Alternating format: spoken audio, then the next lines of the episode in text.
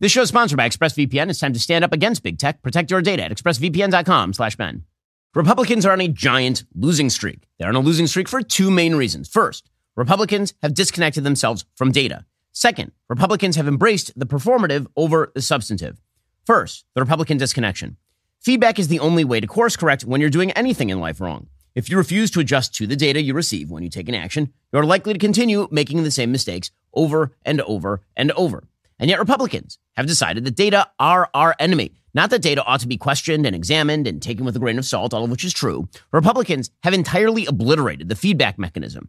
Republicans very often seem to believe that the echo chambers that we've created are some sort of reality, that the Republican perspective represents a sort of silent majority, that the more extreme the rhetoric expressed, the less public support received, the more silent the majority. The problem isn't disconnection is that nobody will express their support for the Republican position, which is what they actually believe. Now, that may be true on certain issues. The parents' right movement is a great example, a broiling undercurrent of dissatisfaction that broke out into the open in Virginia in 2021 that polls weren't quite capturing. But it isn't true overall. Republicans have now created an unfalsifiable thesis.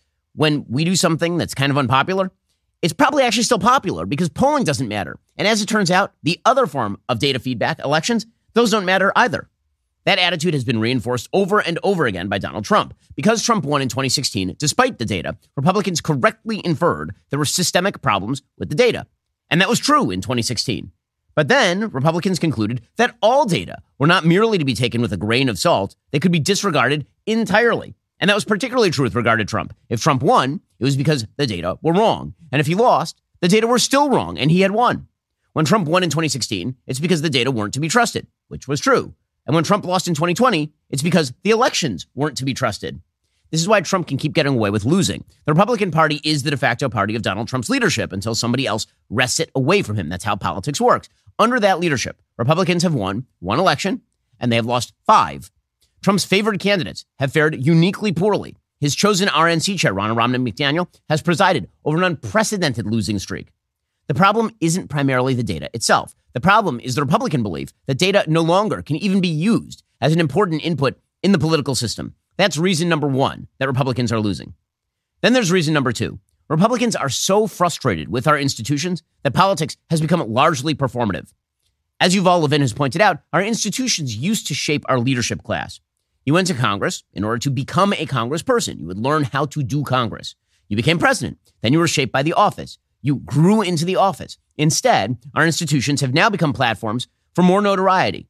That dynamic is reinforced by a commentariat that cheers words and pays very little attention to actions. Saying the right thing or forget the right thing, the most militant thing, is deemed more important than actually doing the right thing. We've been told by our commentary class that the thing Republicans lack is courage, willpower, that what we have here is a Nietzschean struggle between the Dionysian power of the strong and the vast underclass that hem in our strunk like bull leaders. But that's not really how politics works. Politics is rarely about a lack of willpower. Most of politics is about knowing where the levers are and how to work them. Occasionally, you got a willpower issue, but a lot of the time, it's not about willpower, it's about incentive structure. But Republicans seem to enjoy the losing these days. They've despaired of ever winning again because the odds are so stacked against them. They feel that even if they win, they're still going to lose. The deep state will fight them, the media will destroy them. And here's the thing Republicans aren't wrong about any of that, but the answer to that is competence not raging, not screaming, not all caps tweets. Republicans seem to have forgotten that, which is why we treat candidates who make loud noises the same way we treat candidates who actually do things. And since loud noises matter most, and as it kind of turns out, most Americans don't really love loud noises, the problem of performative politics feeds right back into the first problem the Republican disregard for the feedback loop. In fact, Republicans often treat unpopularity as a measure of virtue. The more people hate you, the more right you must be. Again, that can be true on occasion, but it's a really bad rule of thumb. So, what can Republicans do to win again? Well, first, they can start to look at the data again and course correct. If Americans keep saying over and over and over again in five straight elections that they don't like something, perhaps Republicans ought to take some note. Perhaps they ought to attribute that not to nefarious forces that they can't control, but to the things that they can, so they can do something about it. Their messaging, their strategy, their unwillingness to stick and move. Second, Republicans can start to do things rather than just to say things. The answer to charges of malevolence, of evil, which is Democrats' favorite charge, Republicans are always either corrupt, stupid, or evil, and they love the evil argument the most. The answer to that charge is overperformance on behalf of the American people.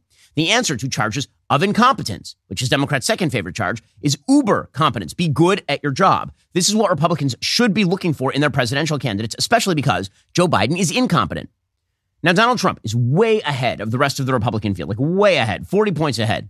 He embodies both of these Republican problems to a T. He disregards all the data. That, by the way, can be one of his charms. He ignores the wags and he does what he wants. Sometimes that's fantastic because everybody is wrong and he's right. But the problem is that if you apply that rule consistently as a rule of thumb, that's a strategy that actually makes defeat more likely.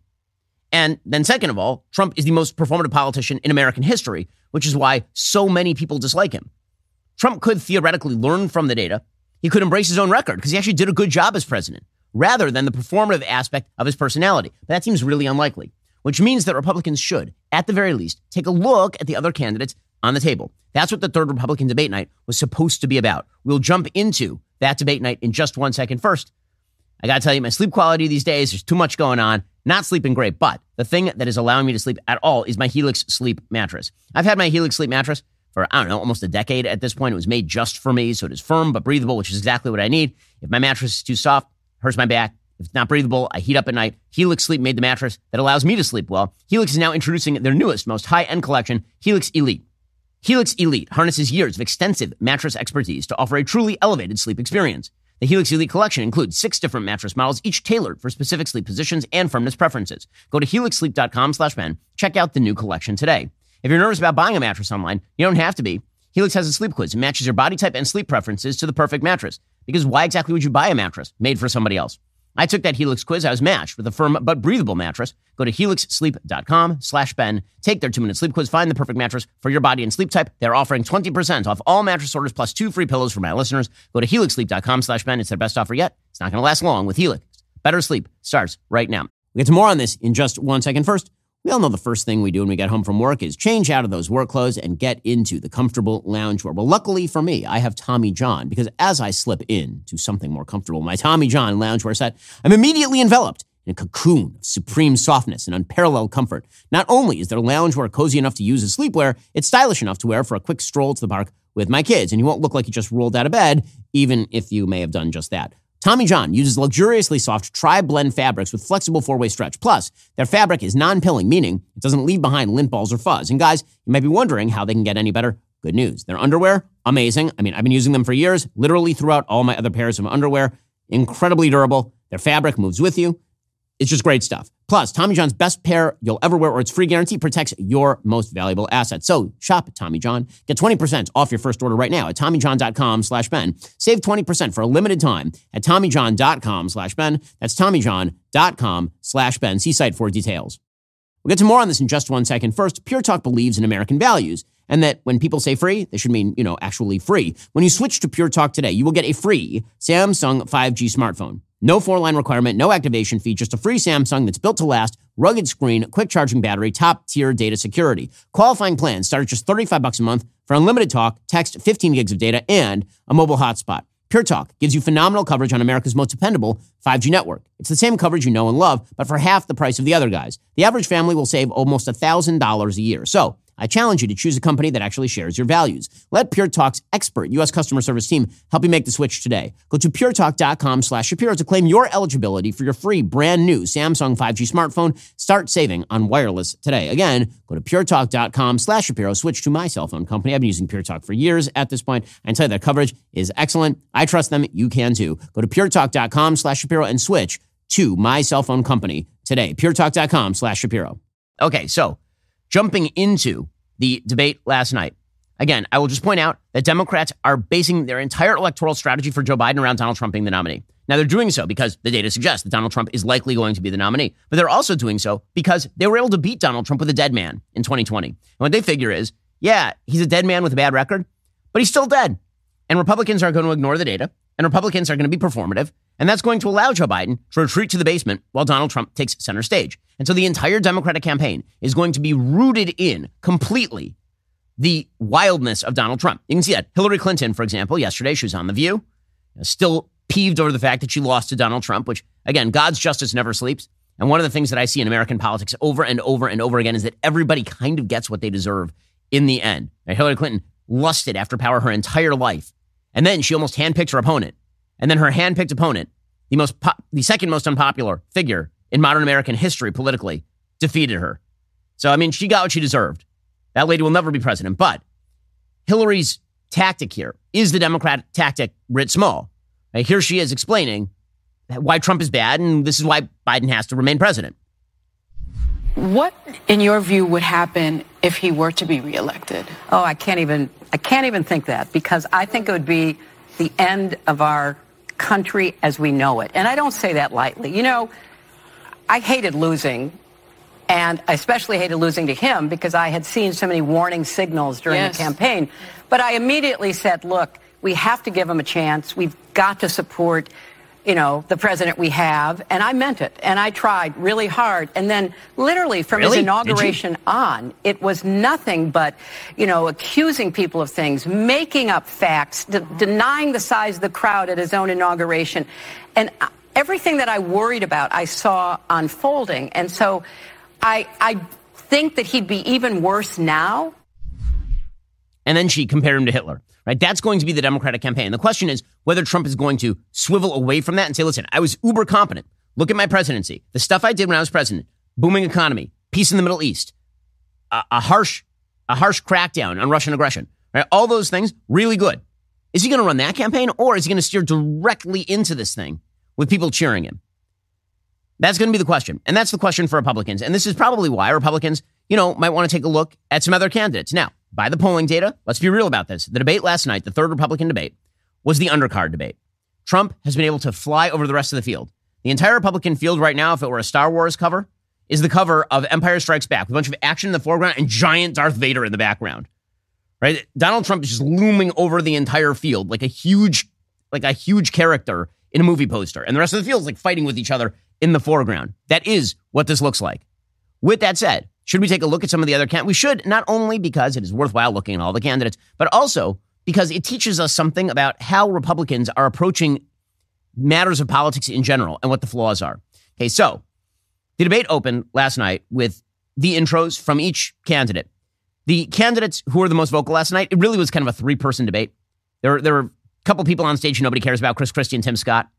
The other three people on stage are Ron DeSantis, who's been basically holding position since the beginning of this race. He hasn't grown his, his share of the vote in any measurable way. He's basically been fairly stable since approximately, I don't know, June, July of 2023. Right? Since, since July of this year, he's been stuck at like 17%. He's still stuck at like 17%. Nikki Haley is the person who has seen some growth. She started off kind of linked with the rest of the field. She has now popped to about 14% in the Iowa caucuses, for example. And then you have Vivek Ramaswamy, who is still stuck down at 4 or 5%, but is very, very loud, right? He's the loud noises guy in this particular race. Trump, by the way, is still up on the rest of the field by like 30, 40 points. Right? In the national polling average, it goes Trump 58, DeSantis 15, Haley 9, Ramaswamy 4, and then everybody else is below 3. Okay, so here is Ron DeSantis. Now, again, as I say, I've said this before. I think that of the candidates available on the stage, Ron DeSantis is the best nominee. Why? Because he's actually competent at his job. He can point out successes in Florida and he can say, I did the thing. I did the thing is a pretty good campaign slogan. I did it, right? I made my state better. I made my state stronger. That's a pretty good campaign slogan.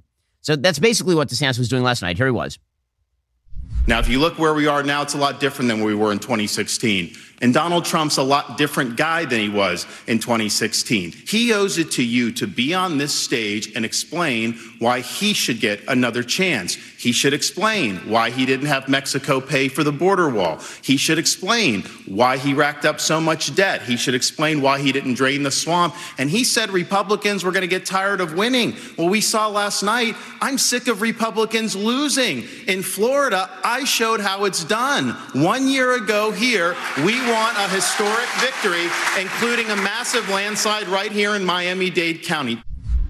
Right. So DeSantis' campaign is basically debunking the second problem Republicans have. If problem number one was ignoring the data, problem number two was performative over substance. So DeSantis has posed himself as the substance guy. In one second, we're going to get to Nikki Haley's introductory statement first. November is here. The holidays are just a couple of weeks away. This season, why not give the gift of comfort to everyone on your list, including yourself, with new Tommy John underwear, loungewear, and pajamas? When you give Tommy John, your loved ones are that much more comfortable so they can do everything better. make giving Tommy John a holiday tradition. Both women and men love getting the gift of Tommy John. With over 20 million pairs sold and thousands of five star reviews, Tommy John doesn't have customers, they have fanatics. One Tommy John fanatic raves, fantastic Christmas gift that went so right, she loves the PJs. Tommy John is cozy enough to use as sleepwear, stylish enough to wear during casual nights out or quick strolls to the coffee shop, and you're not going to look like you just rolled out of bed, even if you did. I got to tell you, I love my Tommy John products. I literally have no other pairs of underwear. It is just Tommy John. Tommy John loungewear is guaranteed to fit perfectly with comfy, non-pilling micro-modal fabric, meaning no lint balls, no fuzz, luxuriously soft tri-blend fabrics with flexible four-way stretch. Shop Tommy John's fantastic Veterans Day sale. It's going on right now. Save 25% off site-wide at TommyJohn.com slash Ben. That's 25% off everything for limited time at TommyJohn.com slash Ben. That's TommyJohn.com slash Ben. Go check them out right now. Okay, so DeSantis introduces himself as the guy who gets things done. Nikki Haley, she introduces herself as sort of the person who is taking data into account. That is really her, her shtick, right? Her shtick is I'm looking at the polling. I'm adjusting based on the polling. If you look at the polling, I'm very durable in a lot of the swing states, right? That is, so she's trying to go after after Republican mistake number one. There's no feedback loop. So she's saying there is a feedback loop. I'm paying attention to the feedback loop, and that is why you ought to vote for me, right? So DeSantis is taking on prong two. I do the thing. Haley is taking on prong one. I look I look at the data. So here she was last night introducing herself. You know, everybody wants to talk about President Trump. Well, I can talk about President Trump. I can tell you that I think he was the right president at the right time. I don't think he's the right president now. I think that he put us $8 trillion in debt, and our kids are never going to forgive us for that. I think the fact that he used to be right on Ukraine and, and foreign issues, now he's getting weak in the knees and trying to be friendly again. I think that we've got to go back to the fact that we can't live in the past. We can't live in other headlines. We've got to start focusing on what's going to make America strong and proud. Again, yeah, she she's the I see the data, I see what people want, and I'm going to give it to them. And then finally, you have Vivek Ramaswamy. Vivek's shtick is ignoring both of those two rules, right? The data don't really matter very much, and the performative is all there is. That is Vivek Ramaswamy story. I say that because Vivek has shifted his position on every single issue in this campaign multiple times, but he knows what the base likes to hear. Vivek Ramaswamy is the guy. He, he's basically a Tucker Carlson tweet come to flesh, made flesh, and and you could see it last night. Now, again, I don't disagree with with virtually anything that Vivek is is saying here. I just wonder what exactly Vivek's strategy is here for you know winning a presidential election. So his critiques are right, and then he has no prescription, which is the which is the essence. It really is the essence of performative politics. The essence of performative politics. Bernie Sanders does it on the left. Is there are so many problems. Let me tell you about all the problems. There's so many problems, and I hate those problems. They're really bad problems. Those problems suck, man. I hate those problems. Man, I wish somebody would do something about those problems. like me. That that's effectively what Vivek was doing last night. Now, again, I kind of loved this when he did this. I will admit, like again, I'm a conservative. I have a guttural, visceral hatred of the legacy media. I think they are garbage. I think they are liars, and I think they deserve every bit of scorn that has been heaped upon them in recent years. I also recognize this has nothing to do with winning an election. This has to do with sort of appealing to the online base. So here's Vivek last night. I think there's something deeper going on in the Republican Party here, and I am upset about what happened last night. We've become a party of losers at the end of the day. It was a cancer in the Republican establishment. Let's speak the truth. I mean, since Ronna McDaniel took over as chairwoman of the RNC in 2017, we have lost 2018, 2020, 2022, no red wave that never came. We got trounced last night in 2023. And I think that we have to have accountability in our party. For that matter, Ron, if you want to come on stage tonight, you want to look the GOP voters in the eye and tell them you resign, I will turn over my, yield my time to you. And frankly, look, the people there cheering for losing in the Republican Party. Think about who's moderating this debate. This should be Tucker Carlson, Joe Rogan, and Elon Musk. We'd have 10 times the viewership asking questions that GOP primary voters actually care about and bringing more people into our party. Do You think the Democrats, I mean, we've got Kristen Welker here. Do you think the Democrats would actually hire Greg Gutfeld to host a Democratic debate? They wouldn't do it. And so the fact of the matter is, I mean, Kristen, I'm going to use this time because this is actually about you in the media and the corrupt media establishment. Ask you the Trump Russia collusion hoax that you pushed on this network for years. Was that real or was that Hillary Clinton made up disinformation? Answer the question. Go. Mr. Roberts. Sorry. This is how we get our country back. We need accountability accountability because this media rigged the 2016 election. They rigged the 2020 election with the Hunter Biden laptop story. and they're going to rig this election. Your time is up. Accountability. Let me turn to That's Governor. Governor. Okay, so what he says, that entire critique, again, the critique is largely correct. Right, by the way, when he mentions Ronna Romney McDaniel losing her job, which I've been calling for for what, a year at this point, a year and a half, when he says that, he's not wrong. We should point out, by the way, the reason that Ronna Romney McDaniel did not lose her job is because she was supported by, wait for it, Donald Trump. That is why she's still in her job at the RNC. And then when he says that there should be a debate moderated by Tucker, Joe Rogan, and Elon Musk, that, that that's sort of a, a slightly weird take, given that the only one of those figures who actually has voted Republican anytime in the recent past, I assume, is Tucker.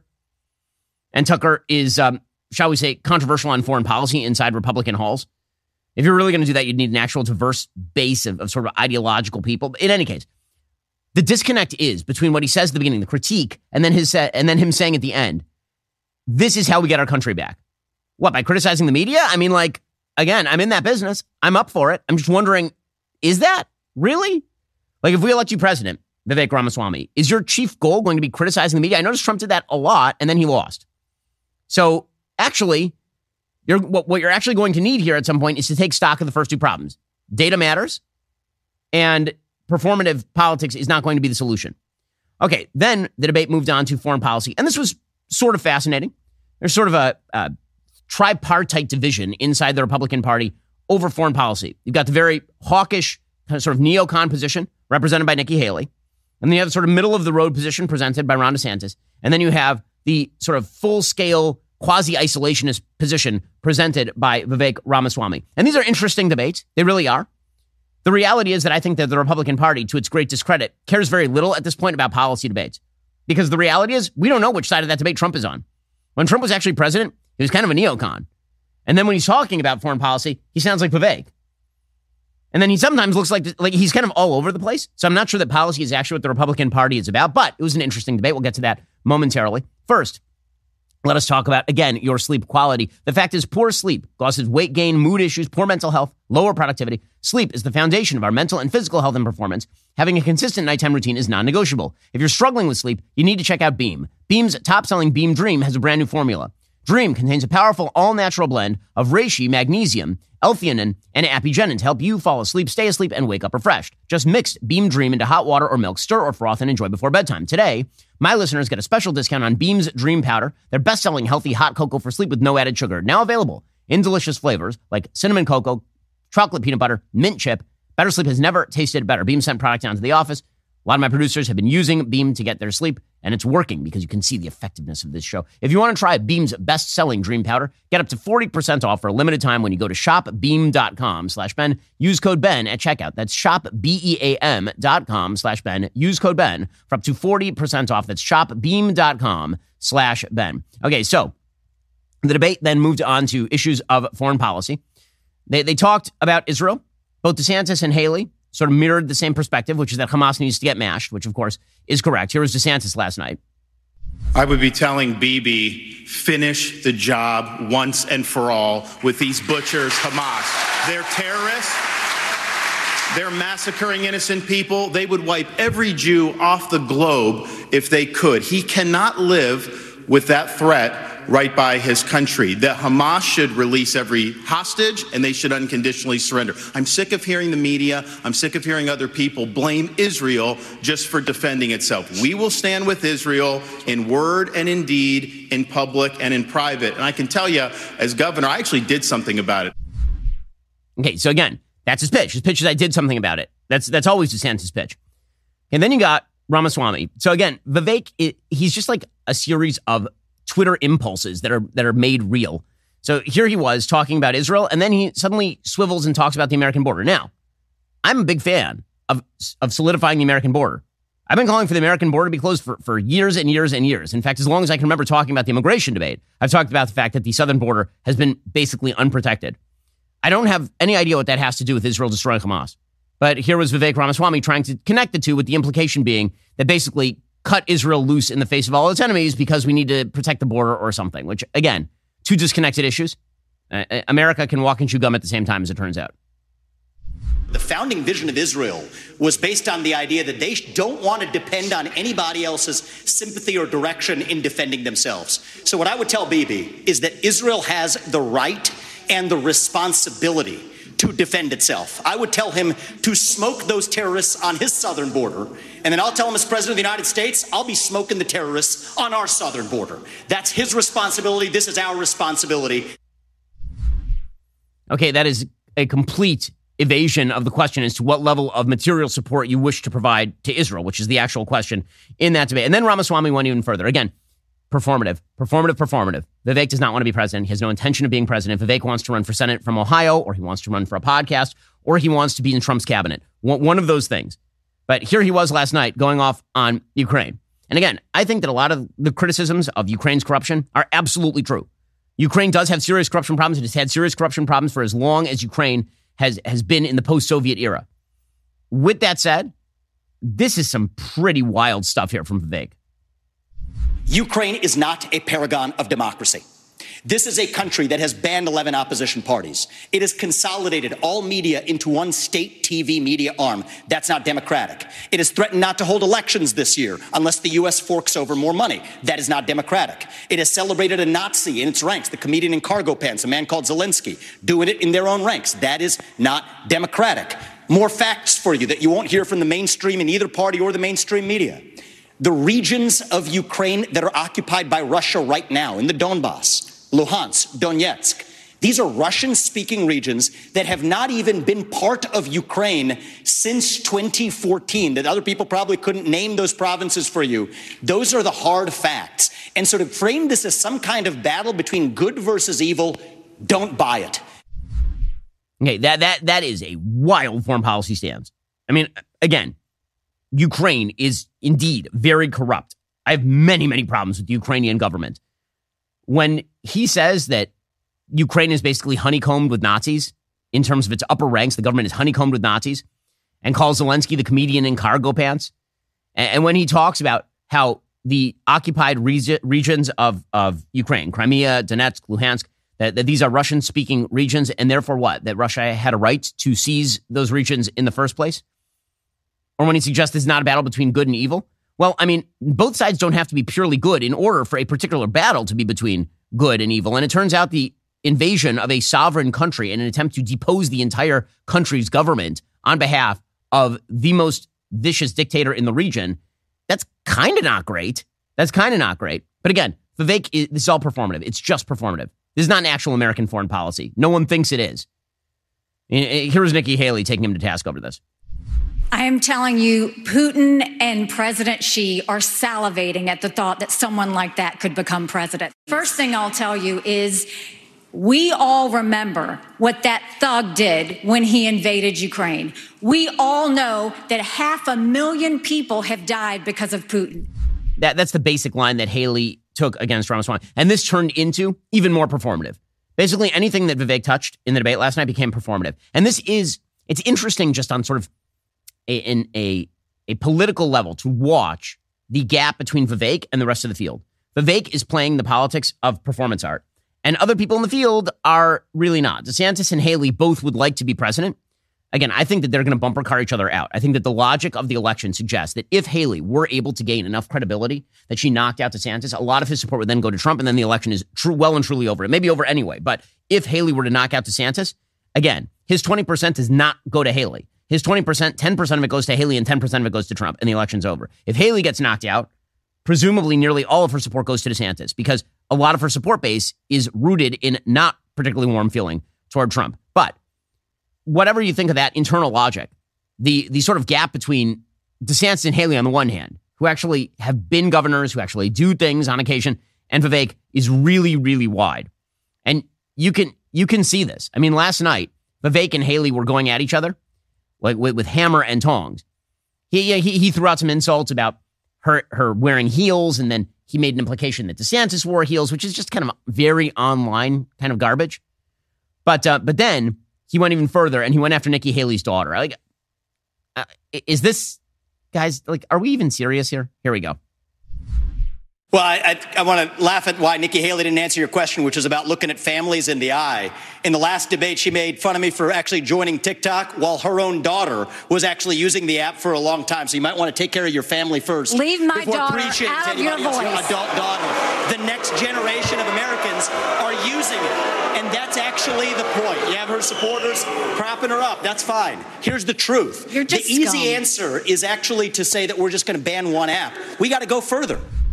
Okay, so you have the candidates calling each other scum and all the rest of this sort of stuff. Like, is that what Republicans want? I mean, at a certain point, Republicans are going to have to make a choice because it turns out the American people don't actually love the performative. If there is one message from this debate and from all of politics for the last several years, is that performative politics only works when you are running against Hillary Clinton. That is the only time it works. I'm sorry, maybe the outlier here is not Trump. Maybe the outlier here is Hillary. Is that Hillary was such a damn dislikable politician and everyone hated her for very good reason that literally any performative politician could score points off of her. From Barack Obama in 2008 to Bernie Sanders in 2016 to Donald Trump in 2016. But that's not actually a case for performative politics as a mode of, of getting things done. So back to the original message. If Trump is the nominee, or if whoever is the nominee, but assume that it's Trump for a second, he's going to have to go back to the drawing board and he's going to have to actually think about what do the data tell him? What do the data tell him? Because he did lose in 2020, and I would like to see him not lose if he's the nominee in 2024. And he's going to have to go back to what is his record? What did he do? What will he do from here on in? Not the performative, the actual material. Okay, in just one second. Again, I didn't like a lot of what Vivek said last night, but what he said about the media is 100% true. And the media are absolute hot, disgusting garbage. I mean, like they are just a dumpster fire of horror. I'll explain why I say that, particularly in just one second. First, there's a lot at stake this November, so don't be a chicken and shop at the grocery store like usual. Instead, head on over to Good Ranchers. Their Black Friday Your Way sale is live. It's something you don't want to miss. Yes, they have great meat puns, but they have even better meats. This November, you get to choose your favorite meat to get free for a year. Pick a year of free steak, salmon, chicken, or bacon when you subscribe to any box right now. Better yet, when you subscribe to any box on goodranchers.com, you not only get a free gift of meat worth up to 480 bucks, you also get 15 bucks off with code Shapiro. The only big deal your grocery store has is on expiring foods, so ditch the meat aisle and subscribe at goodranchers.com today. They actually sent me a custom box filled with kosher salmon, and it was indeed delicious. Claiming your year of free meat 15 bucks off, free shipping with my code Shapiro at goodranchers.com. Good Ranchers is the number one place to get all American beef, pork, chicken, and seafood. That is promo code Shapiro at goodranchers.com. Good Ranchers is indeed American meat delivered. It's a fantastic deal. Again, a year of free meat, 15 bucks off, free shipping with my code Shapiro at goodranchers.com. The world's best meat at an amazing price. Goodranchers.com and use promo code Shapiro. Well, meanwhile, as I've said, when Vivek criticizes the media, honestly, like I, I disagree with, with Vivek on many, many things, but when it comes to his criticisms of the press, they are, if anything, not actually strong enough. So, for example, over in the Middle East, Hamas's friends in the press have now hit upon a new strategy. They're now claiming that Israel is targeting journalists. According to the Washington Post, quote, for weeks, hundreds of locally based journalists in the Gaza Strip have provided the world with intimate views of the devastation on Palestinian lives and homes while trying to find ways to survive themselves and keep their families safe. Yes, we are told journalists in Gaza are under assault, and it's the journalists who are telling us this. But there is another story here. It's another far more nefarious story. And here's the real story. It goes like this Journalists in the Gaza Strip are typically propagandists for Hamas. That's how they got in. That's why they've been allowed to operate. Hamas deliberately places these pseudo journalists in areas designed to shield Hamas military resources. That's how it goes over there.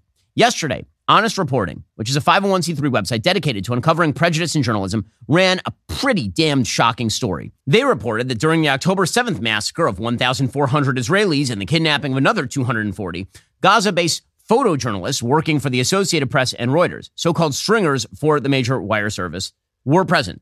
A stringer is an independent contractor, a person who, sort of on an individual case by case basis, is used as a person who does journalism for a particular journalistic outlet. That presence could only have occurred with prior coordination with Hamas. So you had quote unquote journalists who are actually just members, adjunct members of Hamas, taking photos of atrocities, and then the AP and Reuters and CNN all using them as quote, quote unquote journalists. As the Honest Reporting says, four names appear on AP's photo credits from the Israel Gaza border area on October 7th Hassan Eslaiah, Yusuf Masood, Ali Mahmoud, and Khatem Ali. Here's a picture of one of them, Hassan Eslaiah. As you can see, he is being kissed by an elderly gentleman. That elderly gentleman is Yahya Sinwar. He is the military leader of Hamas, and he is the mastermind behind October 7th. He's this is a journalist for CNN. Is a person that CNN decided was actually good. Right? CNN decided they would pay this person for his footage. Footage also shows Eslaiah standing in front of a burning tank during October 7th. As you can see, he's wearing no press vest, no press marking of any sort. He's not a member of the press. He is a Hamas fellow traveler. And he's taking video of it, just like a Hamas member would. They all had GoPros on, right? Here he is, in the middle of the Hamas massacre. This is a journalist. This is a person that CNN calls a stringer journalist for CNN. CNN, when they were informed that they had apparently hired Yahya Sinwar's best friend, released the following statement, quote, While we have not at this time found reason to doubt the journalistic accuracy of the work he has done for us, we have decided to suspend all ties with him. No reason to doubt his journalistic accuracy. I mean, other than the fact that he is, you know, a terrorist supporter and all, and literally had to know, by the way, that the terror attack was going to happen. Otherwise, why was he there? Journalists don't just stand around on the Gaza border. The only reason, quote unquote, journalists are there is because they're in league with Hamas. If there is a surprise attack on a particular site and journalists are there, it's because the journalists knew about that in advance. The other three pseudo journalists were there as well, prepared to take pictures of Hamas's atrocities. And then the wire services paid them for it and gave them photo credits. Now, this unfortunately is nothing new. The quote unquote journalists stationed in Gaza either worked directly for Hamas or under the thumb of Hamas. All the way back in 2014, the Times of Israel reported that journalists had been questioned and threatened by Hamas. Photographers who took pictures Hamas didn't like had their cameras confiscated and were kicked out of the Gaza Strip. The Washington Post reported in the same year that Al Shifa Hospital had, quote, become a de facto headquarters for Hamas leaders who can be seen in the hallways and offices. The Middle East correspondent for the Wall Street Journal actually wrote on Twitter at the time that Hamas used Al Shifa as a safe place to see media, but then they inexplicably removed the post. When I say inexplicably, we know exactly why they removed the post. If the post had remained, they would have been kicked out of the Gaza Strip. One French reporter printed a story about being threatened by Hamas and then had to remove the story for his own safety.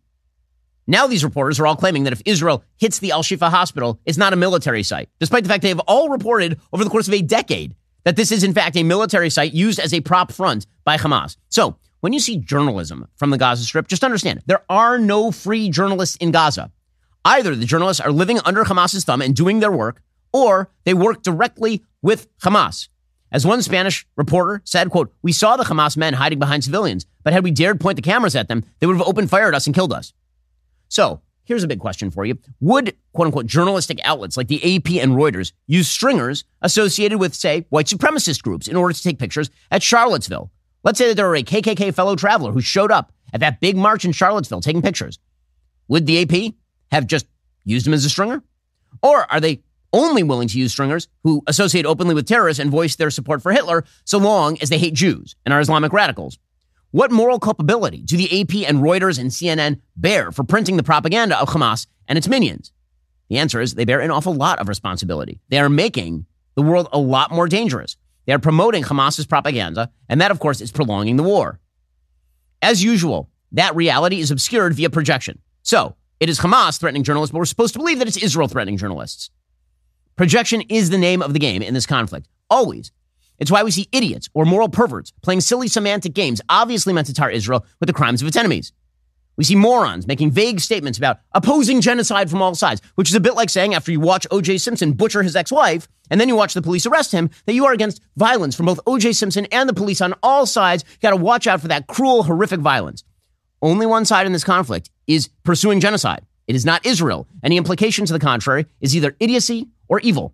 It's why we see idiots or moral perverts attempting to deflect from Hamas's crimes with talk about Israel's treatment of Arabs in Israel, despite the fact that 20% of Israel's population is Arab, that any Jew who wanders into Gaza or Jenin will be summarily murdered. It's why we see idiots or moral perverts pointing to civilian casualties in Gaza and murdered civilians in Israeli villages and pretending that these are somehow exactly the same thing. The value of every human life is absolutely infinite. That does not mean that the causes of every death are equivalent. For Israel's enemies and for Hamas's most ardent advocates, every single thing is projection. And the press are certainly Israel's enemies, which is why they will hire supposed journalists who work directly with and for Hamas. In just one second, we'll get to the impact of this pathetic moral equivocation and the media's malfeasance here, which is despicable. We'll get to that in one second first. From maintaining control of your assets to easing the burden on your loved ones, an estate plan can ensure that your family stays prepared and protected. It's really, really important stuff.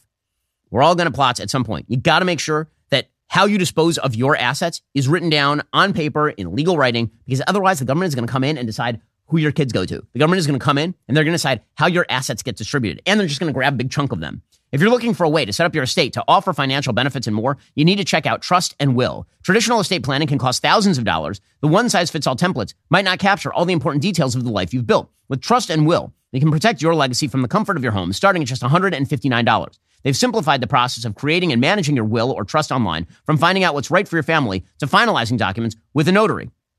My wife and I, we've had to do our will over and over, like multiple times, and it is really, really important. And it can be really, really complicated. But with Trust and Will, it does not have to be. Trust and Will has an earned an overall rating of excellent with thousands of five star reviews on Trustpilot. Gain peace of mind today with Trust and Will. Get 10% off plus free shipping of your estate plan documents by visiting trustandwill.com slash Shapiro. That's trustandwill.com slash Shapiro. Also, DW Books, we got a brand new book out from Faith Moore, Andrew Klavan's talented daughter. She has written a new rendition of the age old Christmas classic, Christmas Carol, but it's with a K. It's a modern twist on the story of Ebenezer Scrooge, except with a female protagonist. In a world where boss babes are championed at the expense of family, Faith makes the case that having what matters is far better than having it all. It's called Christmas Carol with a K. It is now available to order on Amazon or wherever you get your books today. Okay, meanwhile, okay, the wages of the evil press coverage, and really is evil. I mean, th- there's video of that quote unquote journalist for CNN literally riding on the back of a motorcycle carrying a grenade during October 7th. That is a terrorist that CNN basically hired to take pictures. That sort of propagandistic nonsense has an effect. The moral equivocation, the projection has an impact. The impact is people who literally believe that is morally acceptable to stand with Hamas. This is why you see congressional staffers walking out of Congress to demand a ceasefire yesterday. Here's what that looked like. We are congressional staffers on Capitol Hill, and we are no longer comfortable being silent. We were horrified by the brutal October 7th attacks on Israeli civilians, and we are horrified by the overwhelming response by the Israeli government that has killed thousands of innocent Palestinian civilians in Gaza. Our constituents are pleading for a ceasefire, and we are the staffers answering their calls every day. Most of our bosses on Capitol Hill are not listening to the people they represent. We demand our leaders speak up, call for a ceasefire, a release of all hostages, and an immediate de escalation now. We are gathered here today to mourn the loss of every single beautiful and innocent life. We join now in a moment of silence in interfaith prayer for those They're, they're not, they're not, give me a break. Okay, by the way, you can tell that these are people who don't actually stand by the courage of their convictions because they won't take off their masks. The reason that they're wearing masks, and this is now happened, I was at University of Wisconsin and some schmuck got up wearing a mask to ask a really dumb question about AI generated images that the Israelis were putting out or some such nonsense. And the reason they're hiding their faces is because they should be ashamed of the positions that they're taking. By the way, their Congress people know exactly who they are. You know who your staffers are in Congress. If you're still employing morons who are, who are doing the propaganda work of Hamas, you might want to think about whether that's a good idea or not. Meanwhile, pro Palestinian protesters disrupted the House Judiciary Committee on free speech. Again, what, what lends these people the moral credibility is the media. Hamas is playing a game. The game is if they can get the media to parrot their propaganda, they can push for a ceasefire. There's only one party that wants a ceasefire here, and it's the party that's losing. That would be Hamas. So here's the disruption yesterday. Thank you, Chairman Jordan, Ranking Member Nadler, and members of the committee. Committee will be in order. Committee will be in order. These sorts of disturbances are happening all the time. All the time. I love when they say this guy's a scientist. Pro Palestinians does not equal anti Semitism. Well, no, it's being pro Hamas that equals anti Semitism. And that's exactly what you're doing. That distinction between pro Palestinian and pro Hamas has been utterly obliterated by the movement in favor of Hamas. How many of these protesters are willing to say that Hamas should surrender? The answer, of course, is zero. Zero. They do not exist. Where are they? They won't say it. Why won't they say it? Because if they did, then they would have to admit that Israel is right. And they can't do that. They have to admit that Israel has a reason to exist. They can't do that either. They will never, ever admit that Hamas ought to surrender. Instead, what they'll do is you'll say things like, is Hamas a terrorist group? And they'll go, Hamas is a terrorist group and Israel is evil. Okay, that false moral equivocation is the entire design. They don't have to prove. This has been the, the game all along. For those who wish to see the Jewish state destroyed, the game all along has never been to prove Palestinian Authority, Islamic Jihad, Hamas, that these are in any way good, liberty seeking organizations, or even that the Palestinian people who are in Gaza or in Jenin, that those people desperately want Western style liberty and democracy. They don't. They, there's no polling to suggest they do. Zero. Zero. It is evident, that is an evidence free proposition. They never make that case. Instead, what they do is say, sure, we'll condemn terrorism, but the real terrorists are the Israelis. That's the game that they like to play. And then that allows them to engage in whatever sort of evil they want to engage in. You saw this at Concordia University last night. Here's one student where the mask is just off. Here she is screaming what she really thinks, which is this is about the Jews.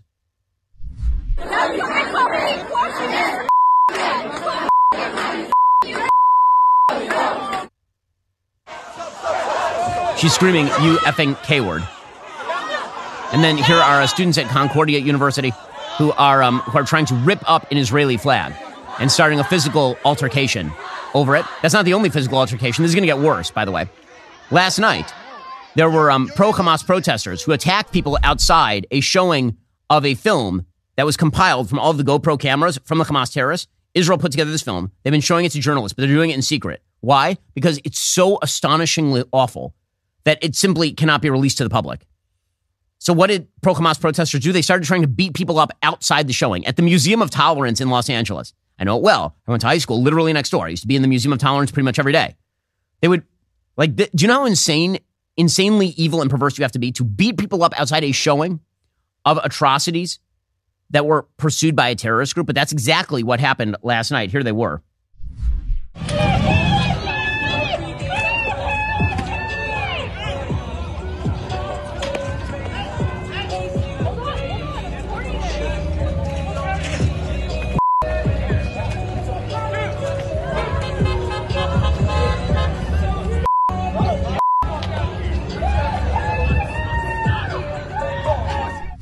As Gal Gadot was showing this thing. And apparently, the best way to do PR for your own side is to beat up people who are seeking to learn about what Hamas did the, the other day.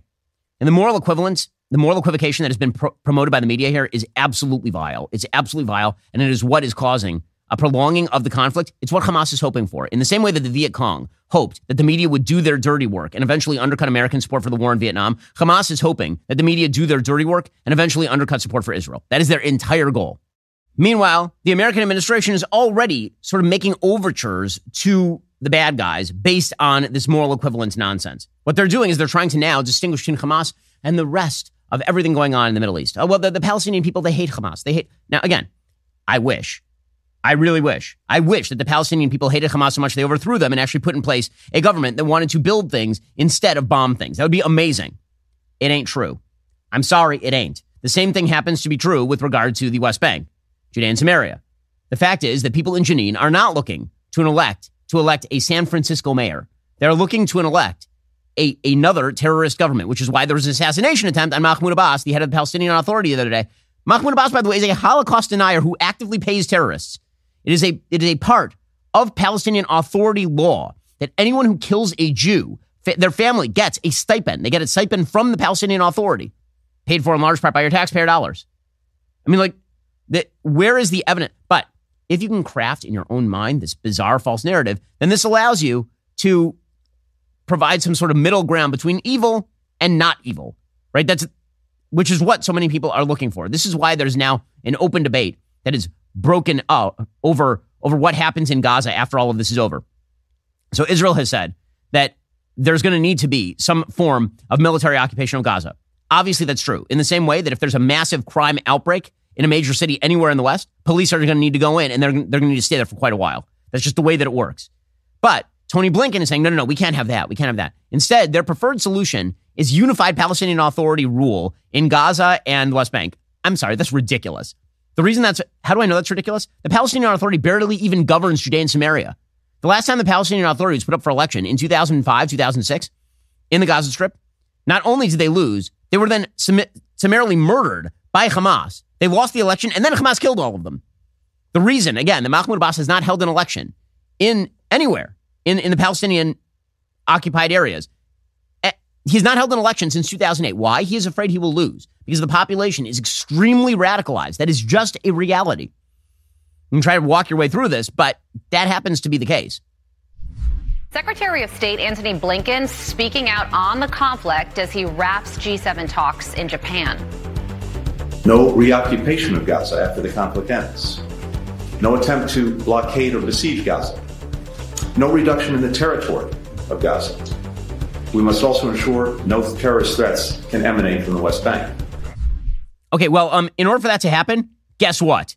Israel is going to have to actually retain military presence in all of these areas. But because the press lie about this sort of stuff, because they pretend that Israel is somehow the equivalent of its enemies, that's how you end up with the solution that Israel shouldn't be in these areas to retain actual security. And it is a lie. There's a, believe it or not, there's an actual good piece at CNN.com. I know I was shocked by it also by a guy named John Spencer. He's chief of urban warfare studies at Modern War Institute at West Point and co-director of the Modern War Institute's Urban Warfare Project. And here's what he wrote. He said, quote, all war is hell. All war is killing and destruction, and, and historically, civilians are inordinately the innocent victims of war. Urban warfare is a unique type of hell, not just for soldiers who face assaults from a million windows or deep tunnels below them, but especially for civilians. Non combatants have accounted for 90% of casualties per international humanitarian experts in the modern wars that have occurred in populated urban areas, like Mosul or Raqqa, even when a Western power like the United States is leading or supporting the campaign. The destruction and suffering, he says, as awful as they are, don't automatically constitute war crimes. Otherwise, nearly any military action in a populated area would violate the laws of armed conflict, rules distilled from a complicated patchwork of international treaties, court rulings, and historic conventions. Scenes of devastation like Israel's strikes on the Jabalia refugee camp in northern Gaza earlier this week quickly spark accusations Israel is engaging in war crimes, but war crimes must be assessed on the evidence and the standards of armed conflict, not a quick glimpse at the harrowing aftermath of an attack. He says, I have seen nothing that shows that Israeli defense forces are not following the laws of wars in Gaza, particularly when the charges that the IDF is committing war crimes so often come too quickly for there to have been an examination of the factors that determine whether an attack and the resulting civilian casualties are lawful. The factors that need to be assessed are the major dimensions of the most commonly agreed to international humanitarian law principles military necessity, proportionality, distinction, humanity, and honor.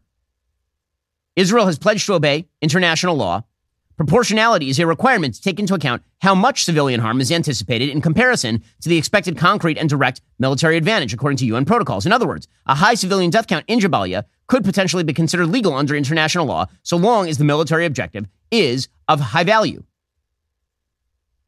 The Israeli Defense Forces said the intended target in that case was a senior Hamas commander who oversaw all military operations in northern Gaza. Neutralizing him is an objective that most likely clears the proportional bar. He says that, frankly, the IDF has been implementing and in some cases going beyond many of the best practices developed to minimize the harm of civilians in similar large scale urban battles. These IDF practices include calling everyone in a building to alert them of a pending airstrike and giving them time to evacuate, a tactic I've never seen elsewhere anywhere in my decades of experience, as it also notifies the enemy of the attack, and sometimes even dropping small munitions on top of a building to provide additional warning. They've been conducting multiple weeks of requests that civilians evacuate certain parts of Gaza using multimedia broadcast text and flyer drops. They've provided routes that will not be targeted, so civilians have paths to non combat areas. Though there have been some tragic reports that Palestinians from northern Gaza who have relocated to the south were subsequently killed as the war rages throughout the strip. When Hamas uses a hospital, school, or mosque for military purpose, it can lose its protected status and become a legal military target. Israel must still make clear attempts to get as many civilians out as possible, but the sites don't need to be clear of civilians before being attacked. So again, this is a military expert who is saying Israel is not violating the laws of war, but that's not what the media say. The media, in all of their wisdom, all these morons who've never spent five minutes examining military strategy or even international law, accusing Israel of war crimes. And the goal there is to do the work of Hamas, to do the propaganda of Hamas, to do the projection that Hamas wants people to do. What is that going to end with? Well, if the media got their way, it would end with Hamas still in power. If the media got their way, it would end with more people dead in the long run. Because it turns out that when you protect terrorists, they become more plentiful. It turns out that hope is the actual soil from which terrorism grows, not despair. One of the great lies of the media is that it is despair that breeds terrorism. That is absolutely untrue. It is hope, immediate hope, that what you are doing is going to make a difference that breeds terrorism. That's why people do it. And the media are providing that hope by propagating the lies of Hamas and contracting with actual terrorists who are shooting film when they're not shooting Israeli civilians. Alrighty, coming up, we'll be joined by Senator Ted Cruz. He has a brand new book out. In order to hear that, you have to be a subscriber. Become a member, use code Shapiro at checkout for two months free on all annual plans, and click that link in the description to join us.